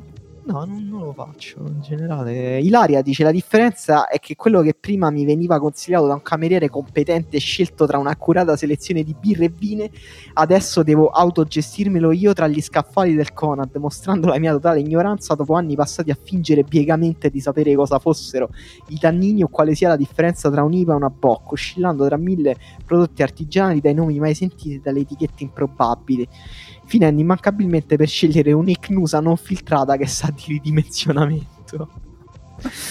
Eh sì, giustamente io non so che cos'è la differenza tra IPA e Bock. Francesco dice: Sono passato da il cocktail me lo bevo solo quando esco con gli amici nel weekend. A ormai non posso fare a meno di cucinare tenendo in mano un Negroni. E da quando faccio smart working mi preparo 5 pasti al giorno passando ore in cucina. Carlo, io sono molto vicino a Carlo che dice gastrite perenne, quindi non bevo più niente da mesi, in compenso tante tisane con finocchio, zenzero, malva, insomma una gran tristezza. E ti capisco, io ho sofferto molto di gastrite. E cerca di ridurre lo stress. Alessandro dice che ha avuto problemi con l'alcol a inizio pandemia, ora va tutto bene, siamo tornati insieme. E... Marco dice: Ho scoperto il piacere della birretta da solo al parco. Anche se non credo di fare un'impressione troppo buona a chi mi vede. Vabbè, però questi sono pregiudizi sociali. Invece, andarsi a fare una passeggiata con una bella birra No, è bello, sì. è- forse è l'unico piacere che possiamo fare. Basta che dici che torni da lavoro se qualcuno ti chiede qualcosa. Non mi sto andando a divertire. Sto tornando a casa dopo aver lavorato. Alessandro dice che gli manca il San Simon, la- l'amaro di Torino che non bevo da giugno, mi manca terribilmente. Alessandro, come fate a bere quella roba? Non capisco. Una- non so se hai mai bevuto il San Simon, un amaro dolcissimo, sembra di, di- di bere dello sciroppo Più dolce del, del coso, dell'amaro San Patrignano, la come si chiama? Quello- Scusa, l'amaro San Patrignano. Che Cos'è? L'amaro fatto col metadone. Esatto. No, dai, come si chiama l'amaro quello più famoso? Eh, L'amaro del capo. Bravo! Più dolce dell'amaro del se- Secondo me è il più dolce che esista. Ah, sì? Sì, sì. Lo voglio provare perché a me l'amaro del fascio mi piace. Vabbè, capo fascio. Alan, Alan De Col. Ecco, io questo per esempio non mi ricordo di aver mai letto questo nome. Bevo costantemente da marzo 2020. La mia ragazza è disperata, ho la pancia da birra e ogni tre giorni vado a buttare il vetro con vergogna. Ma da lunedì inizierò a correre, altrimenti la mia consorte mi affrenterà con la stessa rabbia di Lukaku. Ma io non potrò assolutamente farle i sorrisetti sbruffoni alla Ibra, se no mi butterà fuori casa come la Roma con Geco. In fondo lei è la mia regina e io il suo Ciccio Cozza. Forse qua si collega a quello che diciamo, che infatti facciamo troppe poche metafore con i giocatori di calcio nella vita comune. Ehm, Marco dice ne bevo meno ma abuso di melatonina per dormire e smettere di svegliarmi alle 4 tutte le notti. A voi capita l'insonnia? E questo è un altro tema, faremo un'altra domanda. Eh, io non l'ho mai provata, mi fa un terrore pazzesco pensare che un giorno possa provare perché veramente me- un solo piacere mi ha fatto compagnia tutta la mia vita che è dormire. Cioè, tipo, è proprio la cosa proprio che mi piace, una delle cose che mi piace di più fare, andare a dormire, iniziare a leggere e tenere duro quelle quattro righe in cui ti si intrecci, che rileggi con le parole scomposte e ricomposte sempre in modo diverso perché ti sta addormentando e poi dire vabbè dai dormiamo. e questa cosa succede dopo tre minuti che sto a letto, quindi è proprio... Eh, Giulia alcol meno, però più valeriana. Sì, lo so, sono vecchia. Guarda, Giulia, io pure ultimamente melatonina, non valeriana. Eh, Giorgio dice: eh, Dal 3 gennaio non bevo alcol, ricomincerò solo la prima partita di calciotto con la birra, appunto, post partita. E questo era un'altra abitudine. Ehm, chi c'è? Vincenzo dice: Ho continuato a bere con gli amici, solo che adesso beviamo in videochiamata. Non ci fermerà nessuno. Benissimo. non- non so, non- C'è un film eh, danese, si chiama. mm, Another Round, il titolo inglese si chiama Dunk in danese, che parla di questo gruppo di amici che eh, s- secondo uno studio devi- se mantieni il livello alcolico sopra lo 0.5 costantemente non sei ubriaco ma sei più performante e più brillante e più disinibito e quindi iniziano a bere mentre lavorano e sono dei professori di liceo è un bellissimo film. E, mm, c'è qualcos'altro di eh, bello? Vediamo. Andrea dice prima bevo solo in compagnia ora capita di farmi una birra amaro guardando una serie tv. Vabbè questa sì è la fine che abbiamo fatto tutti e, mm, ha senso l'alcol senza l'osteria chiede Giovanni quanto, Oggi- pare, quanto pare sì Eugenio dice che prima era al bancone a rompere i maroni al barista, ora sto sull'uscio di casa cercando di impezzare. Impezzare, mm, che vuol dire? molestare, attaccare una pezza, insomma. Il rider che mi porta i carichi offrendogli da bere. dai Poi- fermati un attimo Sì, questo è molto bello. Poi ho iniziato a comprare direttamente dalle cantine damigiane di vino e imbottigliare a casa. Ho imbottigliato un pignoletto naturale giovane e fermo, ma molto zuccherino. Dopo due mesi in bottiglia era diventato un ottimo pignoletto frizzante.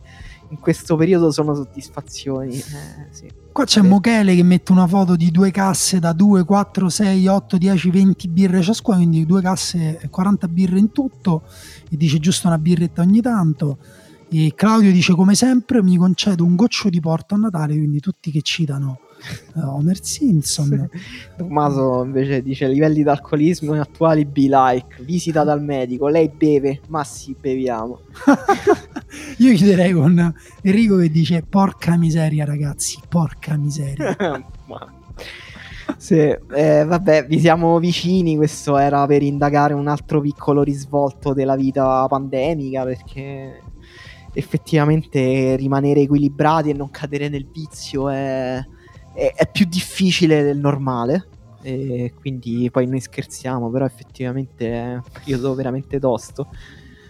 E niente, non so, la vuoi chiudere tu questa puntata senza Simone? Non so, Simone di solito che fa? Abbiamo un Patreon. Ah, abbiamo un Patreon, è vero. Eh, Iscrivetevi sì. a Patreon, possiamo dire, vabbè, non è che è un annuncio, insomma, se ci seguite sui social lo avete visto che abbiamo inaugurato un nuovo appuntamento, una rubrica settimanale che si chiama Sto in fissa, in cui vi parleremo delle nostre fisse che non riguardano però lo sport, cioè quindi riguardano prodotti che magari possono essere pure un documentario sportivo, ma spesso sono, non so, dischi, libri, film, serie tv, trattati filosofici oppure un nuovo mobile di Ikea. Ma ci sono nuovi mobili di Ikea o sono sempre gli stessi da sempre? Non lo so, so che Ikea è piena di gente, però io non, mm, non ci sono andato da tanto tempo per Sì, fortuna. io sono andato il giorno prima del primo lockdown, l'ultima volta Cioè, Ikea. Ci sono delle cose che a me la pandemia mi- adesso mi fa sembrare proprio tipo stupide, proprio delle tipo Ikea, ma che cosa stupida è? che cosa stupida è andare in quattro piani di sedie, tavoli, divani e mollette?